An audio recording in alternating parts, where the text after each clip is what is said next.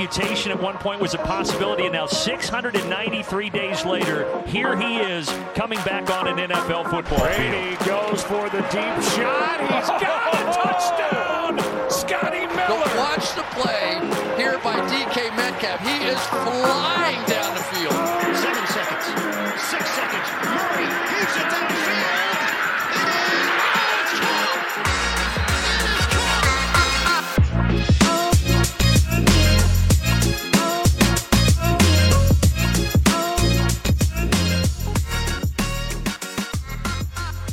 Ja, welkom dames en heren bij weer een nieuwe aflevering van de Sport Amerika NFL podcast. Het is eh, tijd voor de Championship Round. We hebben hier in de, in de notes nog Divisional Round gezet, maar het is natuurlijk al Championship Round. Het laatste echte NFL weekend van 2022-2023. Eh, we hebben hierna natuurlijk nog de Pro Bowl, waar volgens mij helemaal niemand op zit te wachten. En eh, de Super Bowl de week daarna.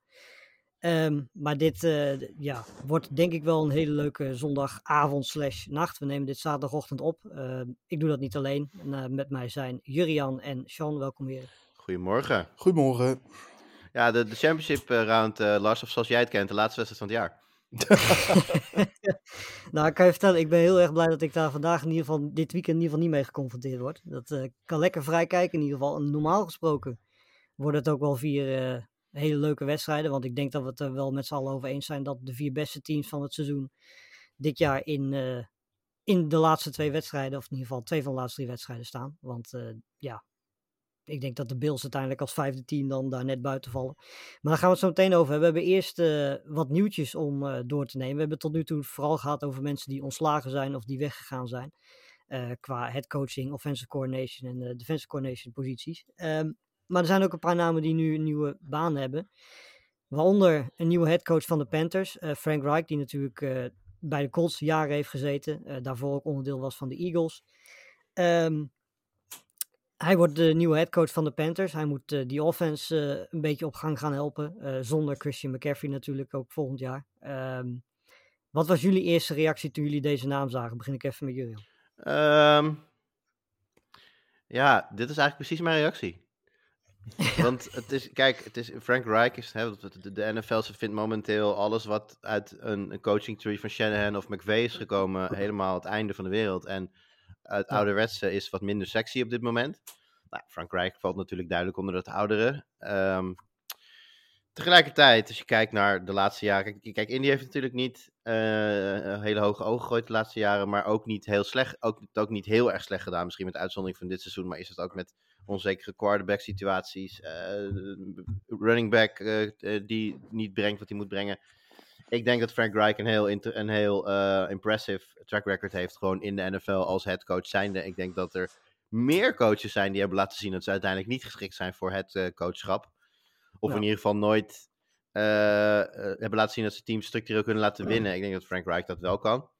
Ehm, ik hoop dat het voor, eh, voor de Panthers het begin is van een periode van vastigheid. Want ook daar natuurlijk wel heel veel problemen eh, als het gaat om vastigheid en quarterback. Nou, je zegt het al, eh, McCaffrey natuurlijk weg. Dat betekent dat ja, de eerste naam op het wedstrijdformulier, om het zo maar even te zeggen, de laatste jaren was de Christian McCaffrey. Dat, dat is veranderd en aan hem om daar ook een, een nieuwe weg in te gaan vinden.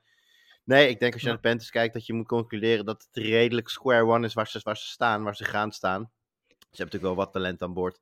Ja, de vraag is of je die lang genoeg nog gaat vasthouden. eh, als je bijvoorbeeld denkt aan een DJ Moore, die, ga je die nog lang genoeg aan boord houden? Of ja, is dat iemand die, die binnenkort ergens anders speelt en dat de Panthers gewoon lekker gaan rebuilden daar met z'n allen?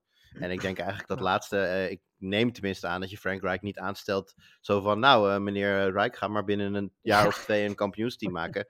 Ik denk dat je daar kijkt naar een meerjarenplan eh, waar Frank dan zijn hand in zal hebben. En nou ja, wat ik net al aangaf, ik sta niet te springen van enthousiasme. Maar ik vind het een, solide keuze. Ik denk dat de Panthers eh, het een stuk slechter hadden kunnen doen. Ja, dat was eigenlijk ook precies mijn reactie. Ik werd er niet heel warm van, maar ook niet heel erg koud van. Ik denk dat ze echt zat mindere keuzes hadden kunnen maken dan, eh, dan Frank Reich. Zeker omdat hij natuurlijk in de tijd dat hij nog met, eh, met Andrew Locke bij de Colts had, het heel erg goed deed. Eigenlijk vanaf dat moment ging het fout. Natuurlijk had Reich daar ook wel zijn, zijn aandeel in. Maar we mogen ook wel stellen dat de, de, de front office van de Colts met zeker een paar quarterback beslissingen toch hem ook wel een lastige positie heeft gebracht wat dat betreft. Ehm, heeft ook niet echt de wapens gehad. Als je Pittman wegrekent, hebben ze natuurlijk in de passing game onder hem niet heel erg veel gehad. Ja, TJ Hilton, die af en toe fit was, eh, dan weer niet relevant was, dan weer eh, geblesseerd was. Ehm Sean, eh, was jouw reactie hetzelfde? Ja, ik ben afgelopen week wat dieper in de Colts gedoken voor een artikel. En ja, ik, ik kan niet zeggen dat de staat van de Colts de schuld is van Frank Reich. Eh, dat zou ik veel eerder op Jim Irsay storten. En ehm tuurlijk, hij is debet aan sommige dingen. Maar ook als je ziet hoe het vorige seizoen is geëindigd met Wentz die compleet ineens stortte. Ja, ik, ik vind het toch allemaal niet de schuld van, van Frank Reich. En hij heeft het echt wel goed gedaan. Toch wel in, in Indiana met de kaarten die hem geschud werden. En ja, ik, ik hoop dat het verwachtingspatroon van de Panthers niet ineens gigantisch is. Maar ik denk dat hij wel iets goeds daar uiteindelijk kan wegzetten.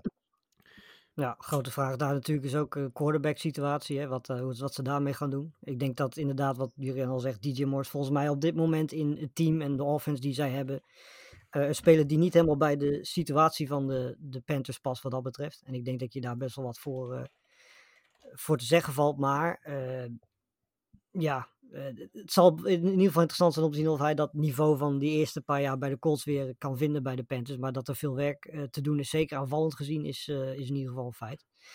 Het is in ieder geval de eerste positie als headcoach die ingevuld is. Er zijn er nog tal, ik ben eigenlijk de tel een beetje kwijt, volgens mij zijn het een stuk of vijf, zes, die nog ingevuld moeten worden. Ehm, maar we hebben ook een paar offensive coordinator posities en één defensive coordinator positie die ingevuld is. Eh, Hackett is eh, de nieuwe offensive coordinator van de Jets. En nog even, Mike sorry, laat ik nog even één dingetje toevoegen aan, Ja. Frank Reich. Want we hebben natuurlijk onze in-house Panthers-fan Ton de Vries. Als Ja. echte journalist het betaamt, ben ik even in de, in de, in de archieven van, van WhatsApp gedoken om te kijken wat Ton er ook weer van vond. En hij komt met de legendarische quote, forever stuck in the middle. Oftewel, niet per se dat het een hele slechte keuze is, maar het is ook niet iemand die volgens Ton zijn teams naar hele grote hoogte stuurt. Dus dat Ja. eh, de, de, de, fanbase, en dan eh, wijs ik bij deze Ton even aan als de hele fanbase, is nog niet overtuigd. Ja, het enige wat ik me van Tons reactie nog kan herinneren is dat hij een, een gif van Frankrijk stuurde. Sindsdien kan ik eigenlijk Frankrijk niet meer uit, uitspreken zonder aan Frankrijk te denken. Maar goed, Ja, ehm, Ja. dat, is, dat is dan weer wat minder. Maar inderdaad, ik denk dat zij een beetje hetzelfde Ja, voelen als en DJ. Moore die heeft natuurlijk onlangs nog zijn contract verlengd. Die ligt tot en met 2025 vast. Ja. En als ze hem dit jaar laten gaan, dan levert dat eh, de Panthers nogal een heftige dead cap op.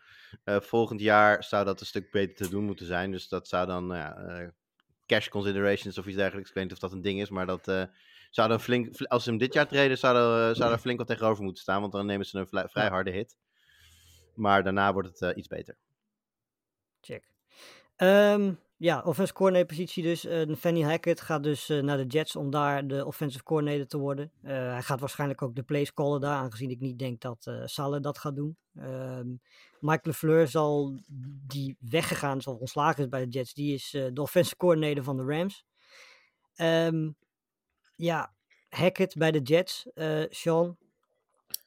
Eh, is dit een combinatie die gaat werken? Denk je dat hij nog steeds die offensive coordinator is die we hebben gezien bij de Jaguars en bij de eh, Packers? Ja, ik vind het toch enigszins opvallend na zo'n vreselijk seizoen dat hij überhaupt een baan krijgt zo snel. Ehm, tuurlijk, de NFL is een on, ons ons wereldje en dergelijke, maar ja, de aanval van de Broncos was toch zo abominabel dat ik deze man niet graag een baan aangeboden had. Ehm, en ik denk dat het ook wel enigszins de vraag is of hij weer zijn oude elan terug weet te vinden.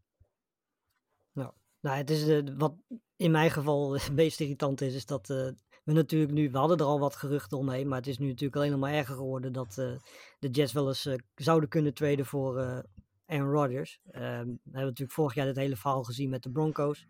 Uiteindelijk is die gebleven. Het zou helemaal niet gek van opkijken als dat dit jaar gewoon weer gebeurt. Maar eh, ja, ik weet niet of het per se de gedachte erachter is, maar feit is wel dat dit team van de Jets eigenlijk twee dingen miste afgelopen seizoen om de playoffs te halen. Dat was één goede playcalling, vooral aanvallend gezien. En een goede quarterback. Eh, dat eerste, ja, weet je, Hackett is en blijft volgens mij iemand die dat kan. Heeft dat ook bewezen. Eh, we gaan bij de Broncos natuurlijk een beetje merken nu komend seizoen of het echt aan Hackett lag. Omdat het aan Wilson lag. Als Wilson straks in één keer weer heel goed speelt. Komend seizoen weten we denk ik wel heel erg veel. Nou, dat vind ik wel te makkelijk, betreft. Ja, is dat te Ja, makkelijk? tuurlijk. Kijk, die jongen komt na, na 200 jaar Seattle komt hij in, eh, in, in Denver terecht. En het valt hem absoluut aan te rekenen. Het valt iedereen daar aan te rekenen dat het heel slecht ging. Maar als komend jaar eh, eh, eh, Russell ineens een stuk beter speelt, vind ik niet dat je zo kan zeggen van, oh nee, dan was het dus Hackett zijn schuld. Hij komt ook voor het tweede jaar in, in, in dat systeem. Eh, hij- hij- Ja. de, de receivers die natuurlijk ook, eh, volgens mij bijna allemaal wel wat wedstrijden hebben gemist met blessures, die wellicht een stuk fitter voor de dag komen. Eh, we weten allemaal dat eh, receivers op het veld niet hetzelfde als een receiver die echt fit is. Dus Ja. eh Javante Williams die waarschijnlijk terugkomt. Er zijn best wel veel bewegende dingetjes waardoor je niet kunt zeggen, eh, als het volgend jaar goed gaat, dan is het dus omdat Hackett. Het, het speelt mee en als het echt heel goed gaat, dan zal de nieuwe coach het zeker beter hebben gedaan. Maar om het allemaal af te schuiven op Hackett gaat wel wat snel. Ja, dat is natuurlijk ook Hackett's eerste, eerste poging als headcoach. Daar komen natuurlijk ook andere dingen bij kijken dan alleen offensive play calling. Dus wat dat betreft inderdaad is het misschien iets te makkelijk. Maar eh, feit is wel dat in ieder geval Wilson afgelopen jaar vrij dramatisch was. En Hackett ook trouwens, allebei. Ehm, dus ik ben heel benieuwd hoe dat bij de Broncos gaat. Ik ben heel benieuwd ook hoe dat bij de Jets gaat en wat voor impact dat heeft op, eh op Rodgers. Want ja, volgens mij wat de Jets missen is een goede offensive coordinator en een goede quarterback. En ik denk persoonlijk dat ze met Hackett wel in ieder geval een van die twee gevuld kunnen hebben. Ja, en Eh, draai hem ook eens om, eh, Lars. Als jij eh, eventjes als jou, eh, hè, je bent natuurlijk eh, part-time general manager bij de Packers. Ja. Ehm, hoe lang probeer je zeg maar het, het, het vlaggenschip Aaron Rodgers nog naar een Super Bowl te, te, te, te leiden? Voordat je zegt van ja, de jongen heeft nu nog wel flink value. Kijk wat Seattle heeft gecashed op, op Wilson. Ja. Hij is geen free agent, toch? Hij heeft nog een jaar contract. Ja, Ja, klopt. dus nou ja, goed, het zal niet dezelfde hol zijn als, eh, als, als eh, Seattle heeft gehaald. Maar ja, eh, het seizoen loopt natuurlijk af in een soft. Hè, gaat uit zijn nachtkaars. In een wedstrijd die je thuis gewoon had moeten winnen om de play-offs te halen, lukt niet. Daar zal een, een, een belangrijk deel van de blaam oh, in, in, in Green Bay zal ook naar Rodgers gaan. Dus ja, de vraag is ook hoe gelukkig hij weer aan het seizoen begint. Zijn mening houdt hij gelukkig nooit voor zich, dus dat horen we vanzelf. Maar ja, ik kan me heel goed voorstellen dat front office in Green Bay ook een keer denkt van joh, moeten wij niet gewoon een keer een Seattle gaan poelen en zeggen van nou joh, het, was, het is mooi geweest Rodgers, maar ja, het, het is gebleken dat wij niet met jou als hè, de ster on offense eh, zomaar de, de Super Bowl gaan halen. Kijk, en als je nou jaar na jaar na jaar de championship game haalt, dan, ja, dan zit je er niet zo heel ver vanaf. Maar ja, de, de Packers van dit jaar zitten er wel ver vanaf. Ja, dan kan je afvragen, is het dan niet gewoon tijd om inderdaad eh, die telefoon, eh, van, het telefoontje vanuit New York maar eens een keer te beantwoorden en te kijken wat je er zelf aan hebt om, eh, om Rodgers te laten gaan. Zijn star quarterback laten lopen is nooit makkelijk en nooit leuk. Maar ja, ik denk dat als je nu vraagt in Seattle van, goh, heeft dat bij jullie uitgepakt? Dan denk ik dat je toch grins van eer tot eer gaat krijgen. Ja, dat. En er is natuurlijk ook nog een andere factor die eh, Jordan Love heet. Ik bedoel, de situatie is wat dat betreft ook heel simpel. Als, als Aaron Rodgers komend jaar blijft, dan is Jordan Love natuurlijk gewoon weg. Die gaat niet nog een vierde jaar eh, daar wachten. Die heeft ook al aangegeven dat hij wil spelen, dat hij zichzelf klaar voelt om te spelen. Dus de Packers zullen ook daar knoop door moeten hakken. Want als Rodgers blijft, ben je in ieder geval Jordan Love kwijt. Ehm, en als ja, Aaron Rodgers weggaat, dan is Jordan Love normaal gesproken gewoon degene die komend seizoen quarterback gaat Ja, maar spelen. Maar ja, je doet dan, nu alsof je een soort van gedroomde kroonprins op de bank hebt zitten. Maar ik heb, Nee, Jordan precies. Love een paar keer zien spelen afgelopen jaren. Moi. Nou ja, dat is dus precies de hele reden waarom Rodgers nog steeds een Packer Ja. is. Eh, en waarom het ook komend, komende offseason weer een hele lastige overweging wordt. Want je weet niet wat je met Love krijgt. En de kans dat hij eh, het niveau van Rodgers gaat halen is natuurlijk heel erg klein. Dus je hebt nog steeds de beste kans met Rodgers om eh, ver genoeg te komen. Alleen ja, de vraag is, je moet wel een keer, als je hem niet gratis de deur uit wil zien lopen, moet je met Rodgers wel een keer een keuze maken natuurlijk. Ehm, maar goed, de geruchten tussen Rodgers en de Jets zullen in ieder geval niet minder worden op deze manier. Nee, en dan Rodgers, en Ehm, Rodgers zelf, als hij kijkt naar het roster van de Jets, dan denk ik dat hij ook wel zoiets heeft van, nou, die defense Ja. staat er een stuk beter voor dan die van de Packers. Al moet ik zeggen dat de Packers afgelopen jaar beter waren dan de jaren ervoor. Maar, Nou, het is vooral de offense. maar inderdaad, als je kijkt naar de offense, van, nou, samen Ja. spelen met Brees Hall, Garrett Wilson en wha- whatever er nog, eh, er nog, nog bij komt eh, in het offseason. Ik eh, Ja. kan me slechtere landingplaatsen voor, eh, bedenken voor Rodgers. Zeker, absoluut. Ehm, ja, dan hadden we afgelopen nacht nog een nieuwtje. Eh, Ryan Nielsen, die co-defensive coordinator bij de Saints was daarvoor. Moeten we niet heel even defensive LeFleur zelf nog doen? Ja, dat is een goede inderdaad. Sorry. Ja, ik, ik, ik, persoonlijk, ik heb er niet zo heel veel over te vertellen. Want ik, ik vind Mike LeFleur heel lastig om in te schatten. Ook omdat ik niet weet wat McVay precies in hem ziet. Maar van wat ik begrijp is het de bedoeling dat hij onder McVay eh, niet de plays gaat callen, maar vooral moet gaan leren. Dat is een beetje wat ik gelezen en eh, gezien heb. Dat is zo raar. Dan heb je een stagiair als offensive coordinator. Ja, nou ja, de- weet je, als dat de reden is dat je hem aanstelt, ja, nou ja prima. Maar ik, ik heb niet het idee dat LeFleur heel veel heeft laten zien bij de Jets om te zeggen van nou, die gaat bij de Rams straks met Stafford ineens een belangrijke rol spelen. Zeker als je weet dat je geen plays gaat Nou, ik vind het vooral een rare keuze, want eh, in, dat gaat geen plays komen. Maar ook als je kijkt naar de Rams, hè, natuurlijk vorig jaar Super Bowl. Dit jaar, eh, die ging, nou, die, ze zijn vrij snel een beetje van, van, van first to worst zo ongeveer. Ja. En nou ja, er komt natuurlijk wel wat terug. Cup volgend jaar waarschijnlijk wel weer fit. Stafford eh, gaat door. Dan zou ik daar het veel logischer vinden om daar juist wat vastigheid te creëren als offensive coordinator. En niet een veredelde stagiair er neer te gaan zetten. Want ja, je hebt, Ja. je hebt wel wat goed te maken als, eh, als Rams zijnde. En je hebt in mijn optiek ook wel de kwaliteit aan boord om dat te doen. Maar ja, nu staat dus McVay er gewoon op offense alleen voor. Dan denk ik, ja, of dat nou de handigste manier is om jezelf weer terug eh, in contention te brengen, dat eh, betwijfel ik. Nou, ik heb ook niet echt per se het idee dat dit onderdeel van het plan van de Rams was. Want ze natuurlijk Cohen, die was natuurlijk de, de offensive afgelopen jaar. En eh, daarvoor was hij naar Kentucky, gaat nu weer terug naar eh, Kentucky. Grappig is dat hij de offensive coordinator was, waardoor Levis nu ineens een, ja, een prospect is die waarschijnlijk als quarterback top 5 of top 10 gaat komend jaar. Ehm, maar ik heb het idee dat zij Cohen graag hadden willen houden, maar dat hij liever naar Kentucky wou en dat ze iemand moesten hebben. Ja. En ik vond het vrij opvallend dat ze dan eigenlijk zo snel meteen bij Mike LeFleur uitkomen. Dat, eh, ja. Maar goed, het is, het het is in ieder geval wat het is. En hij mag eh, dus gaan leren onder. En misschien zien ze hem wel als, als potentiële headcoach als McVay straks weggaat. Ik weet het Nou, niet. McVay heeft natuurlijk al wel drie keer of twee of drie keer na een, eh, na een seizoen gezegd van... Nou, ik weet eigenlijk niet of ik eh, straks eh, in de voorbereiding er nog bij ben. Dus ik kan me goed stellen, voorstellen dat de Rams ook zoiets hebben van... Nou ja, misschien toch maar even kijken of we iemand eh, klaar kunnen zetten die dat eventueel kan overnemen. eh, Sean Ryan Nielsen dus, eh defensive coordinator eh, van de Falcons. eh, was dus co-defensive coordinator bij de, bij de Saints. Daarvoor defensive line coach bij de Saints. Ehm, ik, voor mijn gevoel is dit wel een goeie. Maar eh, de vraag is natuurlijk zeker omdat hij waarschijnlijk plays moet gaan callen verdedigen. Te zien hoe hij dat eh, in zijn eerste seizoen gaat doen. Want dat gaat waarschijnlijk de eerste keer zijn dat hij dat moet gaan, eh, moet doen. Ja, ehm, wat je zegt, ik had hetzelfde een goede. De Saints blijven toch meestal wel een sterk team, defensief gezien. En ja, de Falcons, er zit, eh, als, als het goed doen, deze offseason zit er enigszins nog wel rek in. Ehm nou moet ik zeggen, het kan bijna niet slechter dan afgelopen jaar. En ehm, ja, ik, ik ben benieuwd inderdaad, wat gaat er gebeuren als hij zelf de defensieve plays moet gaan callen. Ehm, ja, het wordt gewoon heel interessant om te zien. Ze hebben wel wat leuke, leuke spelers. Natuurlijk AJ Jarrell in het, eh, in het back, backfield. eh, backfield. In, eh, als cornerback bedoel ik. Heel mooie dingen. Verder een paar leuke ja, pass rushers wel. Maar er is wel heel veel werk volgens mij nog te verrichten aan die kant van de bal. Terwijl ze volgens mij aanvallend gezien wel een beetje een idee hebben hoe ze willen, willen spelen. eh, behalve op quarterback dan.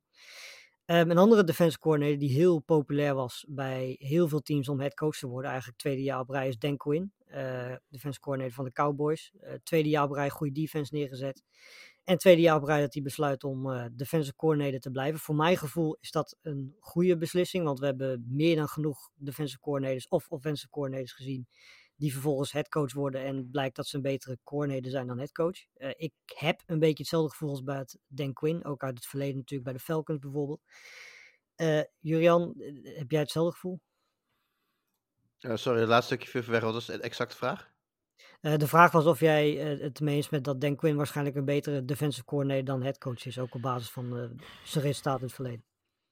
Ja, vind ik lastig om in te schatten vanaf, vanaf zoveel tijdzones verderop als je niet weet wat die man dagelijks doet.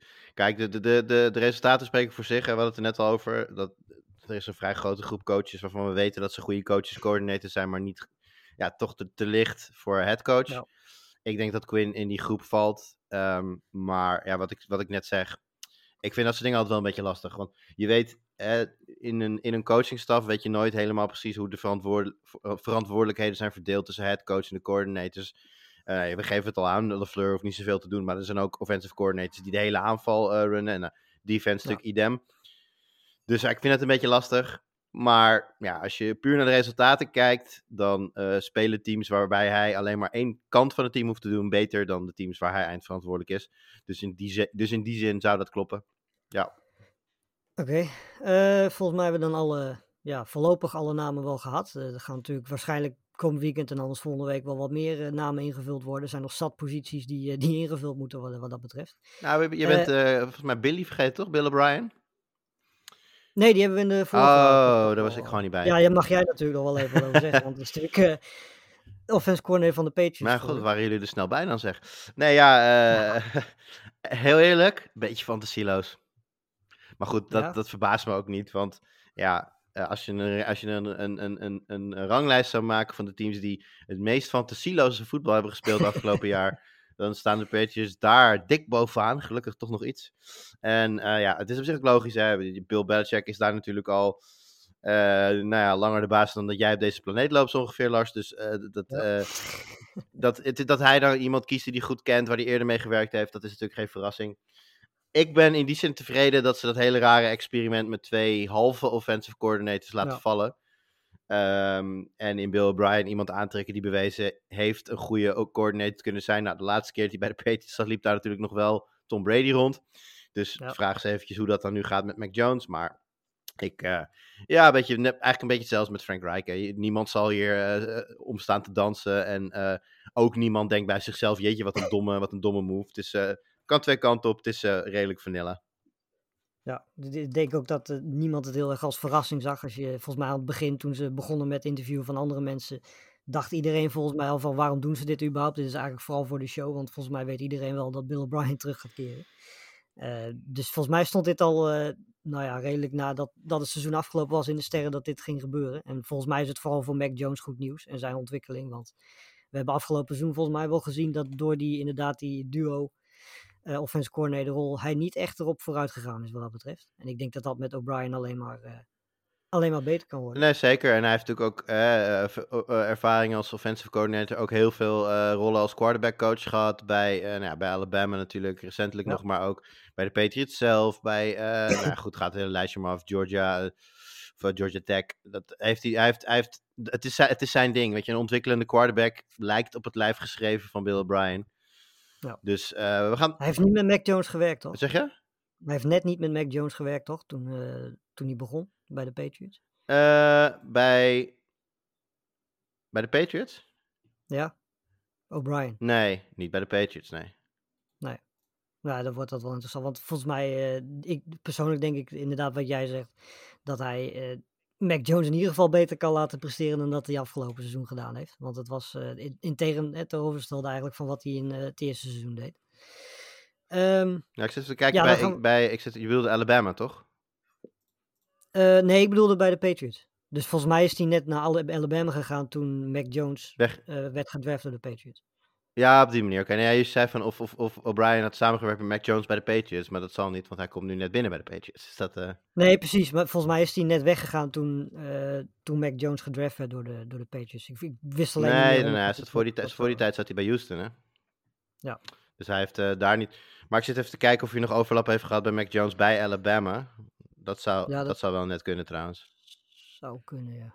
Maar dat is, zie ik zo snel niet. Ja, 2021, dus dat net, nou ja, net wel en net niet. Mm. Maakt ook verder niet zo heel veel uit, denk ik. Nee, precies.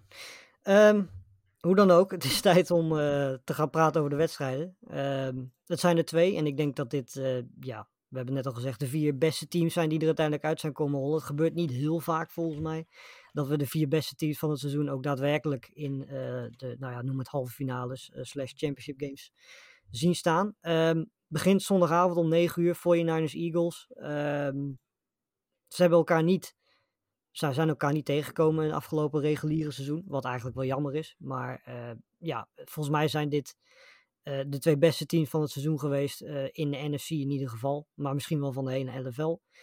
Ik heb veel mensen ook al horen zeggen dat dit de Super Bowl is van dit seizoen. Dat degene die deze wedstrijd wint de grootste kans heeft om de Super Bowl te winnen. Ehm, beide teams zijn naar genoeg fit. Eagles zijn volledig fit. Ook eh, Maddox die eh, gaat weer terugkeren, de cornerback. Hele belangrijke. Eh, en bij de 49ers zijn Elijah Mitchell, die is weer eens geblesseerd. Dus die is questionable. En cornerback Embry Thomas is ook questionable. Dus de grootste naam die ze waarschijnlijk gaan missen is Elijah Mitchell. Of in ieder geval niet 100% fit. Verder zijn ze allebei fit. En ehm, ja, ik heb een beetje deze linies naast elkaar gezet, Sean. En ik kwam er eigenlijk een beetje op uit dat er heel weinig verschil zit tussen, tussen deze twee teams. Ehm, en dat het grootste voordeel van de 49ers misschien hun run defense is. En die van de Eagles een secondary. Ja, ehm, er zitten natuurlijk ook wel wat gelijkenissen. eh, sterk in de run beide. Maar ja, door de lucht is het natuurlijk heel anders. Eh, de Niners zijn yards after catch. Ehm, Ja. Ik vind bijvoorbeeld ja, George Kittle stukken beter dan Dallas Goddard. Nou is Dallas Goddard natuurlijk een hele goede tight end. Maar ja, als je ziet wat Kittle ook weer afgelopen week deed. ehm, ik zie zelf liever de 49ers spelen dan de Eagles dit seizoen. Tuurlijk, de Eagles zijn ijzersterk geweest. Maar de 49ers zitten op zo'n rush. Ehm, ja, ik, ik, ik vind ze ook zo close met elkaar zijn. Ehm, ik, ik ben een beetje bang voor straks de pick eigenlijk. ja, als ik dat zo zie, zijn de Eagles 2,5 punt favoriet. Dat gevoel heb ik persoonlijk eerlijk gezegd ook wel een beetje. Verschillen zijn inderdaad klein, maar eh, weet je, wat ik bijvoorbeeld bij de, de run offense vind, is eh, het voordeel wat de Eagles natuurlijk hebben, is dat ze een run quarterback hebben in Jalen Hurts. Nou is de vraag natuurlijk vanwege die blessure of hij dat heel veel gaat doen. Dat deed hij tegen de Giants niet, was ook niet nodig. Maar ik denk dat, eh, dat de Eagles dat eh, in deze wedstrijd wel gaan gebruiken. Eh, zeker ook omdat zij Jurian tegen een hele goede, misschien wel de beste run defense van, van de NFL spelen. Ehm, en volgens mij is het voor de 49ers wel heel erg belangrijk om dit team, de Eagles offense dan, eendimensionaal te maken. En proberen die run defense zoveel mogelijk te, te limiteren. Eh, ja, zeker. Ehm, maar ja, goed, wat, wat Jan wel terecht zegt, is heel veelzijdig allemaal. Ik vind wel dat, dat eh, we noemen het ook nu Hurts, eh, als, als soort van ja, uniek wapen dat, eh, dat de Eagles hebben. Dat tegelijkertijd zie ik aan de andere kant heel veel mogelijkheden voor met name outside runs. En we hebben natuurlijk wel aan de kant van de Eagles juist gezien dat nou, de momenten dat de defensie het daar moeilijk kreeg, was dat over het algemeen over de grond. Ze hebben natuurlijk een hele goede secondary, dus over het algemeen de coverage is goed. Uh, maar zijn, uh, zijn het uit te dagen in ieder geval op de grond, dat was wel meestal op momenten dat hun line niet, in, uh, niet volledig intact was. Dat is aankomende zondag wel zo. Dus de, de standaard downhill runs zullen, zullen niet zoveel doen. Maar ja, met, met, met Debo en CMC, ik denk in alle places ongeveer samen op het veld zondag.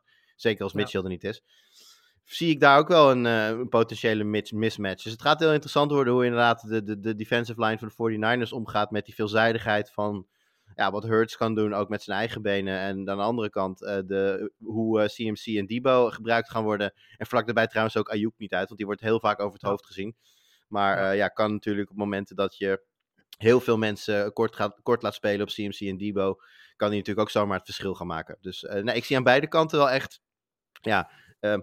Niet, niet zozeer mismatches, want ik denk dat de defenses aan beide kanten gewoon echt heel goed zijn. Maar wel kansen. Ja, wat we bij de Eagles de laatste weken wel gezien hebben, is dat hun run defense een stuk beter is geworden. We hebben natuurlijk tegen de Giants gezien, wat ook hele goede run offense is. Uh, die kregen eigenlijk helemaal niks voor elkaar op de grond. Uh, eerder de twee wedstrijden tegen de Giants was dat ook al zo. Uh, tegen de Bears deden ze deden het als Eagles defense tegen de run acceptabel. Tegen de Cowboys en Saints ook. Uh, dus ten opzichte van het begin van het seizoen zijn ze daar echt wel beter in geworden. Alleen ja, dit is natuurlijk wel een van de beste, zo niet de beste, meest veelzijdige uh, run offense die er is in de, in NFL. Um, en ik denk dat voor beide defenses geldt, uh, Sean, dat je er in ieder geval moet zorgen dat ze niet en over de grond en door de lucht aanvallend productief zijn. Want volgens mij gaat dan het hele playbook open, wordt het voor de defenses bijna onmogelijk om ze te stoppen.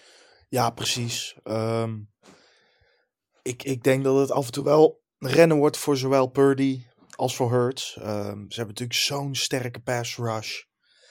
En ja, dat zal ja, ook, ook met die run defense. Het zal beide iets de aanval stokken. Maar ik denk dat toch uiteindelijk de sterke aanvallen van deze teams het winnen. Uh, ik zie ook eerder een, een high-scoring game dan low-scoring game. Tuurlijk, we hebben het bij. Um, ik vond de eerste helft vorige week bij de 49ers echt defensief, defensief schaakspel. Uh, je zag toen hoe sterk hun def defensie was tegen de Cowboys. Um, best kans dat dat ook wel weer in de eerste helft zich zo uit. En dat de Eagles defensief zich ook ijzersterk houden. Uh, dat het toch in de tweede helft meer open komt. Omdat spelers gewoon, ja.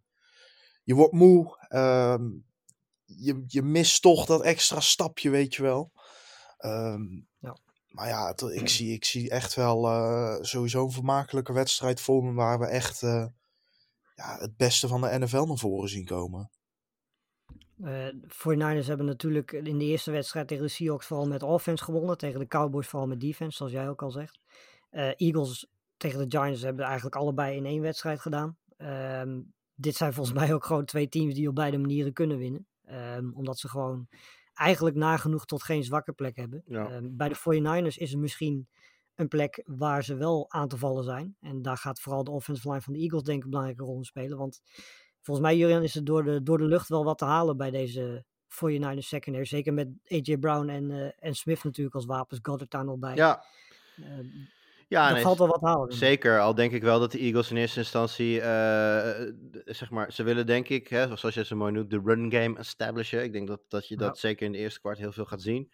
Met uiteindelijk natuurlijk ook het doel om, uh, om, uh, om dat open te gooien, die passing game.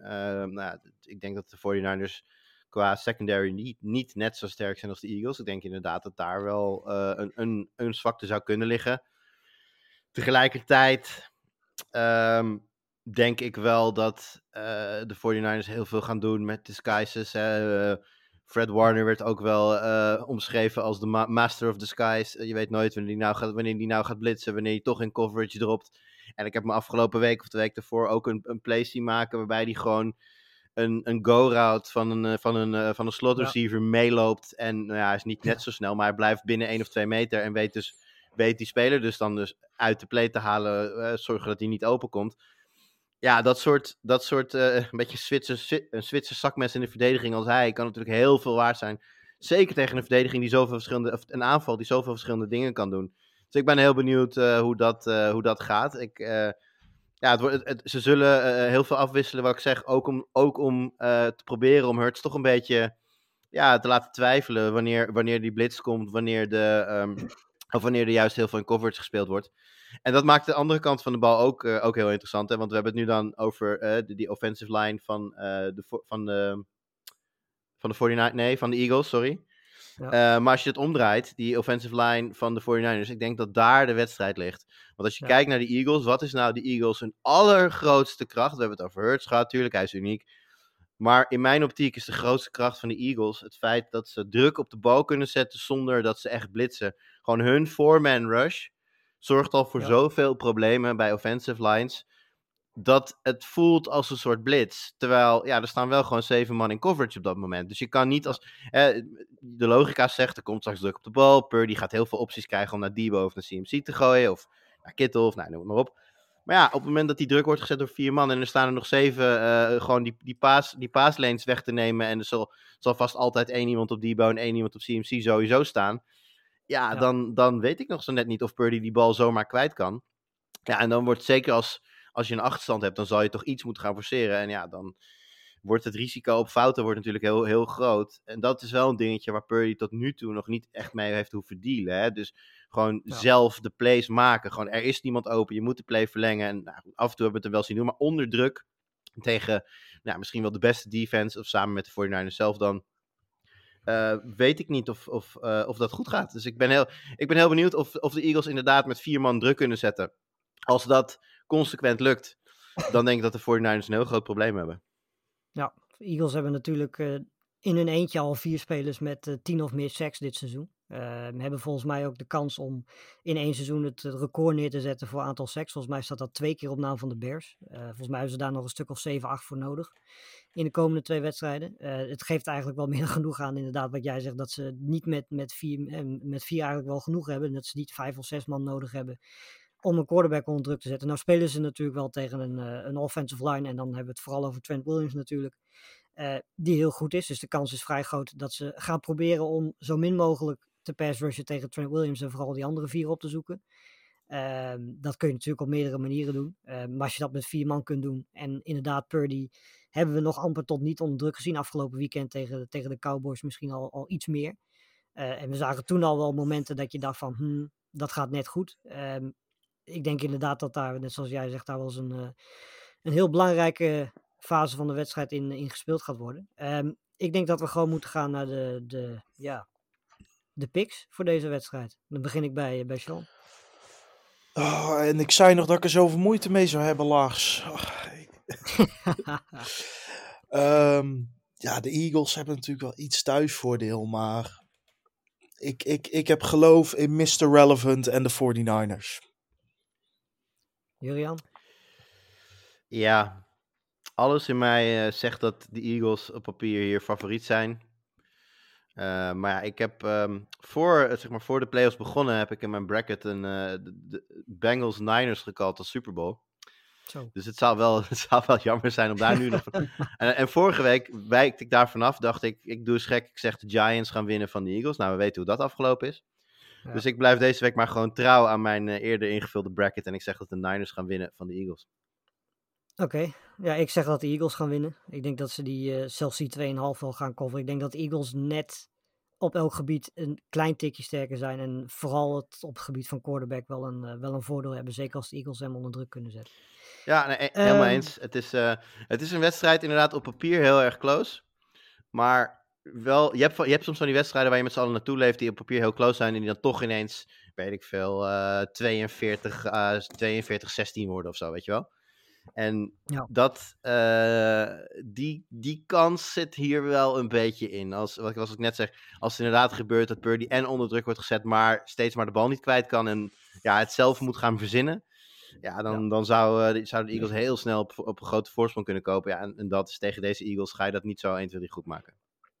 Ook een mooie matchup tussen twee hele goede coachingstaffs trouwens aan beide kanten van het veld. Dus wat dat betreft denk ik in ieder geval dat het niveau van deze wedstrijd wel heel erg hoog zal liggen. Eh, wat ook wel te verwachten is in een... eh, Ja, een vind je- ben je zo onder de championship indruk van de Eagles? Ik, de Eagles hebben het fantastisch gedaan hoor, daar valt verder niks over te zeggen. Maar ik weet niet of dat is door de coachingstaf van Sirianni of, nou ik zal niet zeggen... Ja, ze hebben ook wel heel veel kwaliteit in huis natuurlijk. Dat Nou ja, dat, dat, dat, dat hebben de, de Niners ook. Maar ja, met, met je third string quarterback ongeslagen blijven, dus met hem ongeslagen zijn...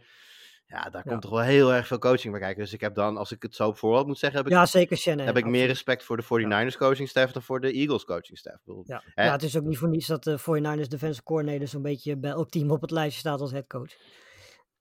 Ja, en ik denk, Dus dat, en ik denk ook dat de dat Eagles voor het seizoen al wel redelijk werden gezien als een, Ja. ja, niet, nog niet meteen favoriet, maar wel echt wel outsider voor de Super Bowl.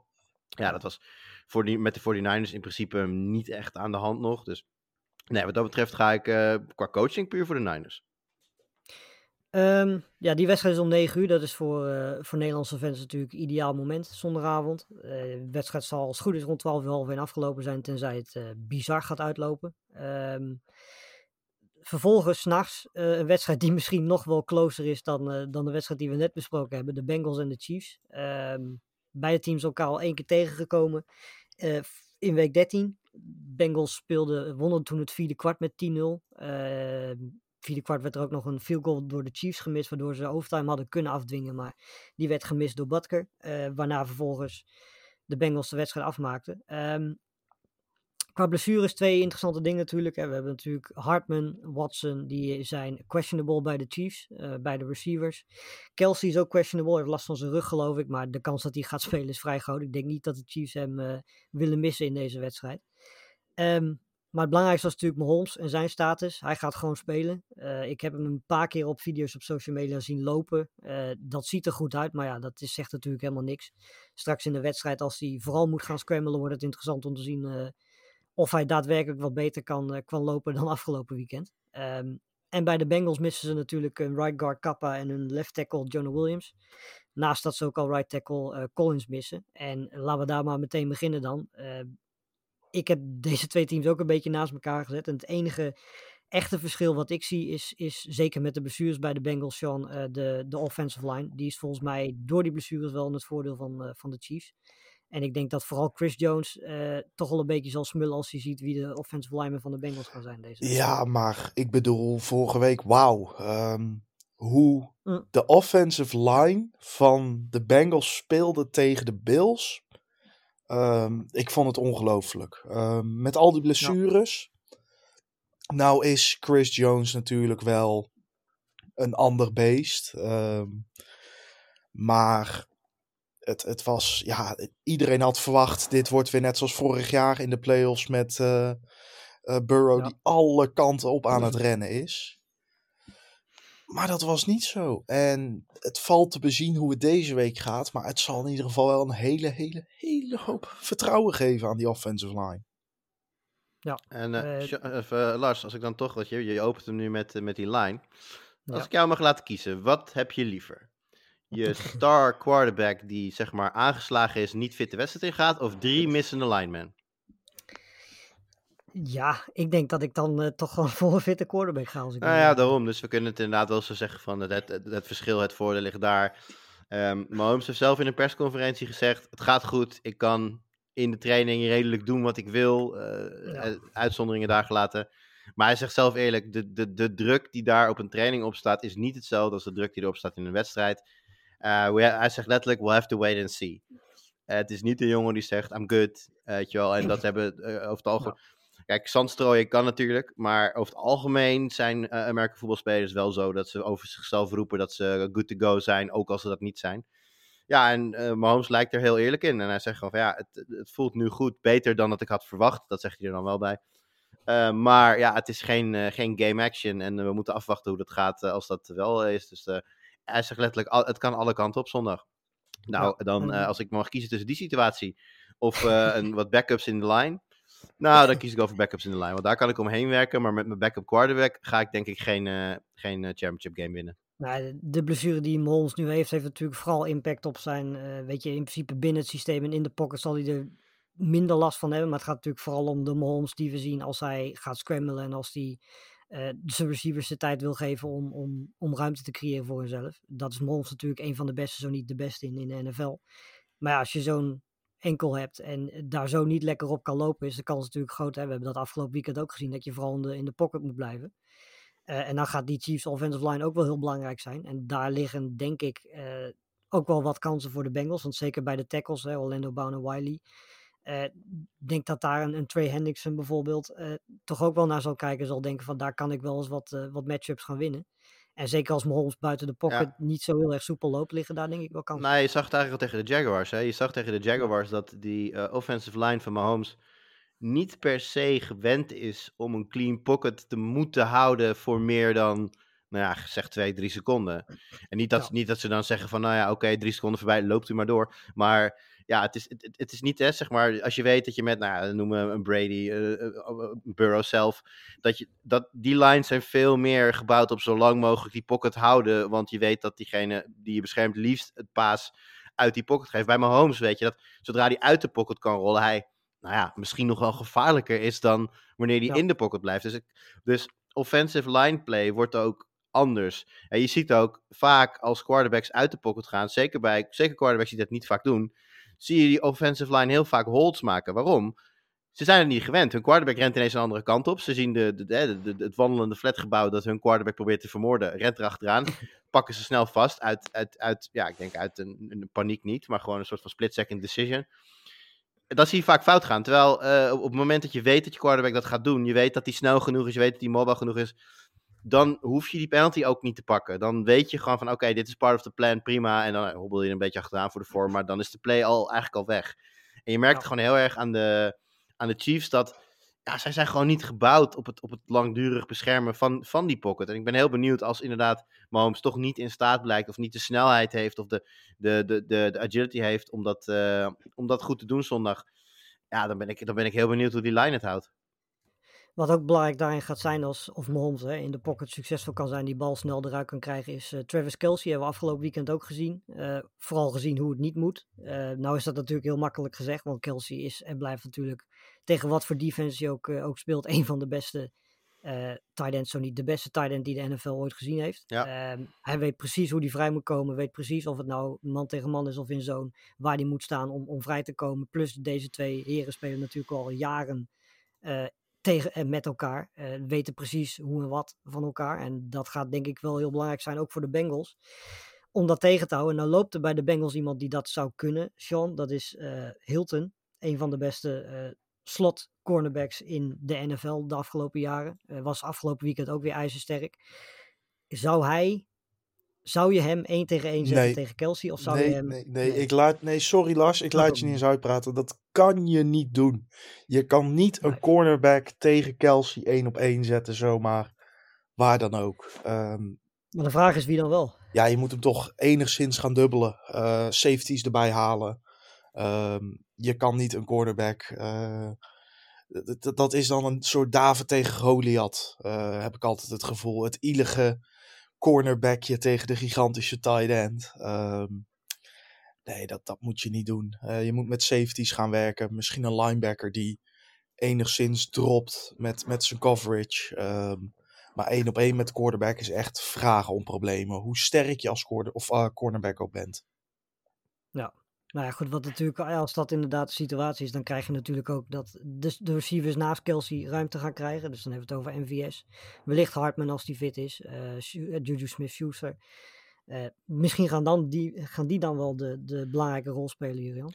Het maakt echt helemaal geen, geen ene moer uit welke wide receiver je daar had neergezet. Hè? Kijk, dat is het hele ding van deze Chiefs. Het is, het is, het is maar Holmes. Punt.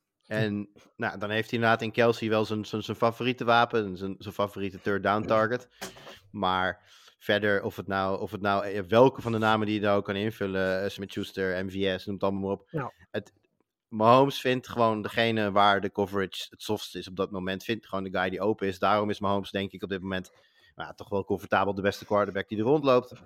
Um, zelfs op één been misschien wel. Dus Ja. nee, uh, het, het zijn allemaal spelers die goed genoeg zijn om die rol te spelen. Het is een beetje wat, um, wat Tom Brady in zijn beste jaren in, in, in New England ook wel iets zien. Dan had je een Danny Amendola op, de, op het veld staan. Ja, met alle respect, vind, ik, ik vind het gauw gast. En uh, hele belangrijke dingen gedaan voor New England. Maar wat heeft hij buiten New England gedaan? Ja, helemaal niks. Waarom niet? Ja. Omdat hij geen Tom Brady om zich heen had op dat moment.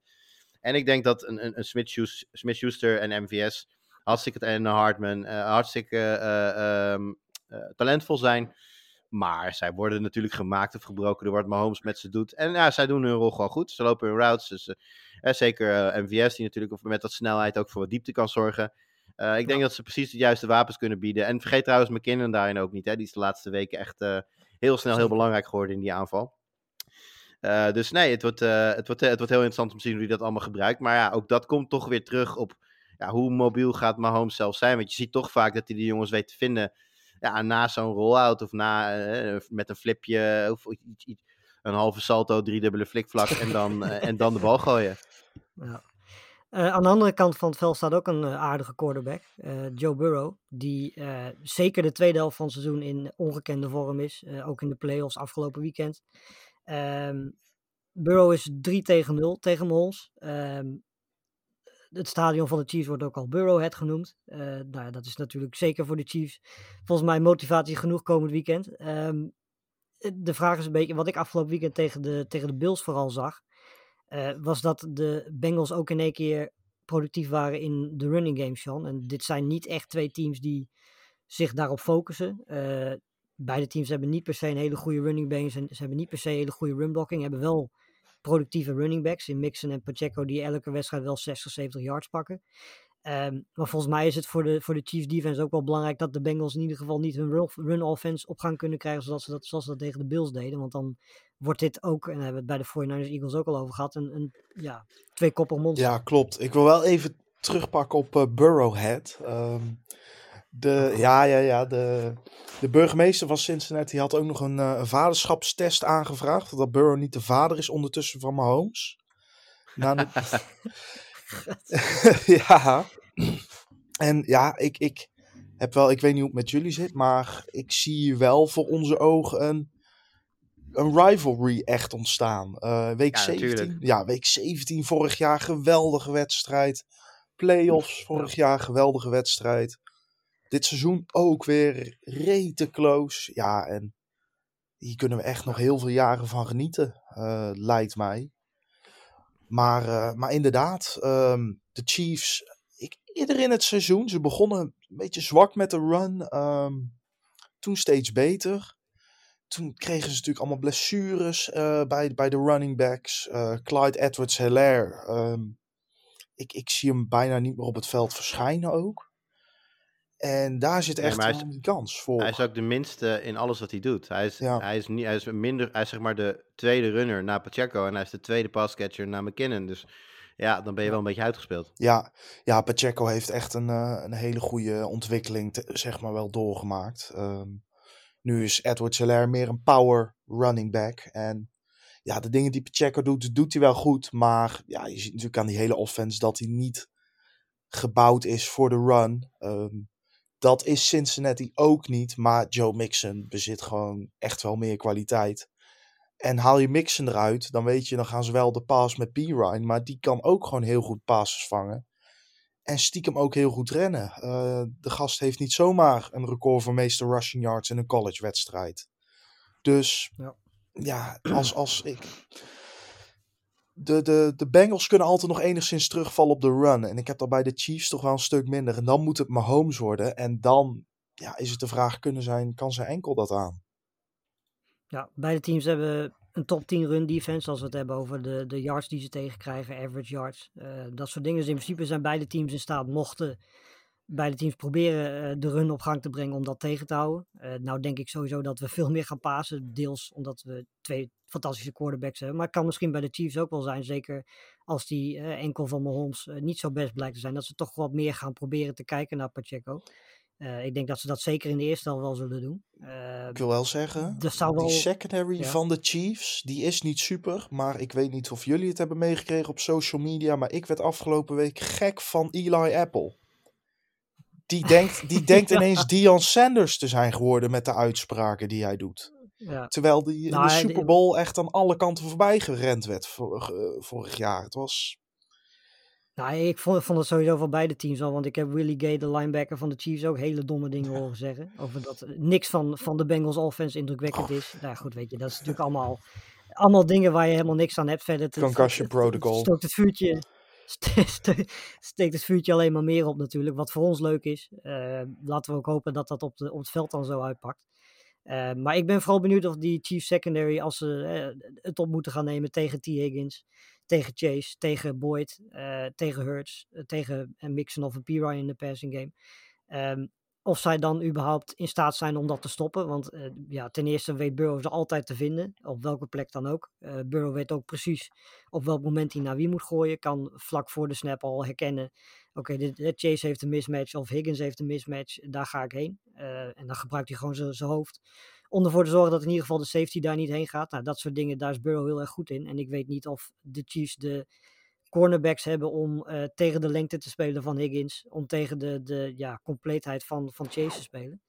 Uh, dat wordt heel interessant. Ik denk daarom dat vooral een Chris Jones en een uh, Frank Clark en een Kalafdis, de rookie, als pass rushers, Jurian, volgens mij wel een hele belangrijke rol gaan spelen om, om de Bengals een beetje te ontregelen. Ja, nou ja, nu zijn we full circle en dan komen we weer terug op die, op die offensive line van de Bengals. Daar, daar, nou goed, we, net als in de vorige wedstrijd, of eigenlijk bijna in iedere belangrijke NFL-wedstrijd, zijn dat toch de battles die uiteindelijk een wedstrijd kunnen beslissen. En ik denk dat inderdaad uh, in hoeverre de, de, de, ja, de, de, zeg je dat, de, de met uh, wat patchwork, wat duct tape aan elkaar gezette offensive line van de Bengals het gaat houden tegen die passers van, van Kansas City.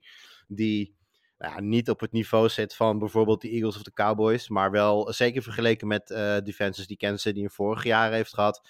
Echt wel een stuk beter speelt. Um, ja, daar ligt de sleutel. Want ik denk als je, als je Burrow, nou ja, drie, vier seconden zou denk ik al genoeg zijn. Zeker, geef de jongen vijf seconden. Ja, dan vindt hij er een. Dat, dat, dat, dat ga ik op een briefje geven. Jamar Chase is te explosief, te snel. Je zegt het al, Higgins uh, ook snel, ook nog big body. Nou ja, Tyler Boyd loopt als nummer drie nog tussendoor natuurlijk. Hayden Hurst, productief. Dus ja, ik, als je de jongen te veel tijd geeft. Maar dat geldt met Mahomes in die zin natuurlijk net zo goed. Uh, maar daar ligt wel, ik denk dat met name daar toch wel de sleutel ligt. Ik denk dat... Uh, als, als uh, Kansas City de, gewoon de drives uh, van, uh, van de Bengals onderuit kan halen, Burrow snel onder druk kan zetten, ja, dan, wordt het, dan zal het lastig worden voor de Cincinnati Bengals. Maar ik denk dat, dat die line het wel gaat houden. En dat, oh, zijn we al bij de picks of niet? Ja, ga maar door als jij. ja, nee, ik, ik, ik, ik, ik weet niet, man. Het, we zeiden het al, hij, hij, hij is 3-0 tegen de Chiefs, hè, Burrow in zijn carrière. Dat zijn wel bij elkaar opgeteld met een point differential van 9. Dus nou, dat geeft al aan dat het allemaal close wedstrijden zijn geweest. Uh, Er is de Chiefs heel veel aan gelegen om het dit keer anders te laten doen. Maar ik weet niet, Burrow heeft gewoon een bepaalde swagger, een bepaalde, ja, een bepaalde I don't give a damn. En uh, heeft de wapens, heeft een halve line. En ik denk eerlijk gezegd dat dat genoeg is voor hem. Ik denk dat uh, de Bengals gaan winnen opnieuw van de Chiefs. En Burrow dus 4-0 tegen de Chiefs. Ja, ik ga mee in uh, het kiezen van de Bengals. Sean, jij? Ik, ik kan niet tegen mijn homes kiezen thuis op Arrowhead. Um, wanneer die toch weer healthy blijkt te zijn. Ik denk dat de secondary van de Chiefs gered wordt door hun pass rush. Dat ze Burrow weinig tijd geven en het dus van de meer van de yards after catch moet komen. Ja, en hoe, hoe Mahomes dit seizoen weer gespeeld heeft. ehm Burrow ook trouwens hoor. En wat je zegt, eh, Joe Cool is het. Of eh, Joe Brr, zoals ze daar zeggen. Het, eh, nee, thuis Arrowhead, playoffs. ehm, chip on their shoulder, denk ik, bij de Chiefs. Nu inderdaad 3 en- of 0-3 tegen de, tegen de Bengals. En ik denk dat de Chiefs deze toch eindelijk gaan winnen om het echt een rivalry te maken. Ehm, ja, ik heb ook even snel gekeken naar of het weer nog eh, een beetje impact gaat hebben, maar dat valt mee. Het blijft in ieder geval allemaal droog, geen sneeuw. Ehm, het is bij Bengals Chiefs wel, even kijken, ja, bij Bengals Chiefs is het iets kouder dan bij 49ers Eagles, maar over het algemeen zal het, eh, zal het weer niet heel veel impact op deze twee wedstrijden hebben. Dus eh, wat dat betreft, ja, kunnen beide teams gewoon hun eigen gameplan invoeren. Wat dat betreft zullen we geen impact van het weer zien. Ehm, nog een laatste vraag, gaan jullie beide wedstrijden kijken zondag? Zeker. Oeh, ja, die wordt voor mij nog wel even lastig. Eh, ik heb eh, helaas toch een vroege start eh, maandag. Dus sowieso de eerste natuurlijk. En ik, ik denk toch ook wel een heel groot deel van de tweede. En dan, dan om vier uur gaan slapen en dan om, om half acht concluderen dat het een slechte beslissing geweest is. Ja, precies. Ehm, ja, tenzij jullie nog iets hebben toe te voegen aan deze twee wedstrijden of aan iets anders, dan zijn we er doorheen, denk ik. Nee, ik zat even te kijken nog. Ik zat nog heel snel te kijken naar de, de, de playoff wedstrijd van vorig jaar. Wat daar wel nog interessant aan was, is dat de eh, Chiefs eigenlijk de, de Bengals out, outga- outgained hebben. Eh, zowel in passen als in het rushen, maar uiteindelijk ja, toch drie punten dan tekort kwamen. Was dat niet toen eh, zo'n helden, was dat niet die heldendade wedstrijd van McPherson ook, die, eh, die wedstrijd? Eh, ja, dat was ook de wedstrijd met, eh, met die fantastische halftime Super Bowl eh, show. Nee, dat, Waar die ook stond te kijken met... eh, ja, maar dat was, dat was, dit was de Bengals Chiefs, hè? Dat was niet Super Bowl, was de championship game. Oh ja, oké. Maar Nee, dat had je, ja precies, was Evan McPherson was toen 4 voor 4 met onder andere een 52-yard eh, field goal. Maar wat ik zeg, toen, die- toen, eigenlijk statistisch waren toen de Chiefs net sterker dan de Bengals. En ja, de Bengals die plakten er meer scores aan vast. Dus eh, het, gaat, het gaat sowieso interessant worden. Ja, ze stonden, stonden trouwens 24-17 voor toen het vierde kwart begon, eh, de Chiefs. Dus die hebben het inderdaad vooral in het vierde kwart. eh, Ja, die wedstrijd eerder in dat jaar ook stonden ze ook heel ver achter de Chiefs. Of eh, de Bengals. Nee, het was, was bij rust. eh, dat in het derde kwart maakten de Bengals Ja. 11 punten en de Chiefs 0. En daarna allebei nog drie punten in de, in de vierde kwart. En dan in overtime had je die game- game-winning kick van eh, McPherson. Maar goed, McPherson gaat waarschijnlijk ook komend weekend wel weer een, eh, of in ieder geval morgen een belangrijke rol spelen. Ehm, dan sluiten we hem af. Eh, bedankt jongens. Eh, we zien elkaar wellicht maandag of dinsdag weer. Laten we hopen dat iedereen de wedstrijd kan kijken. Lees ook de previews op de site Sport Amerika. En dan zien wij elkaar waarschijnlijk maandag of dinsdag weer. Tot dan. Hoi. Doeg.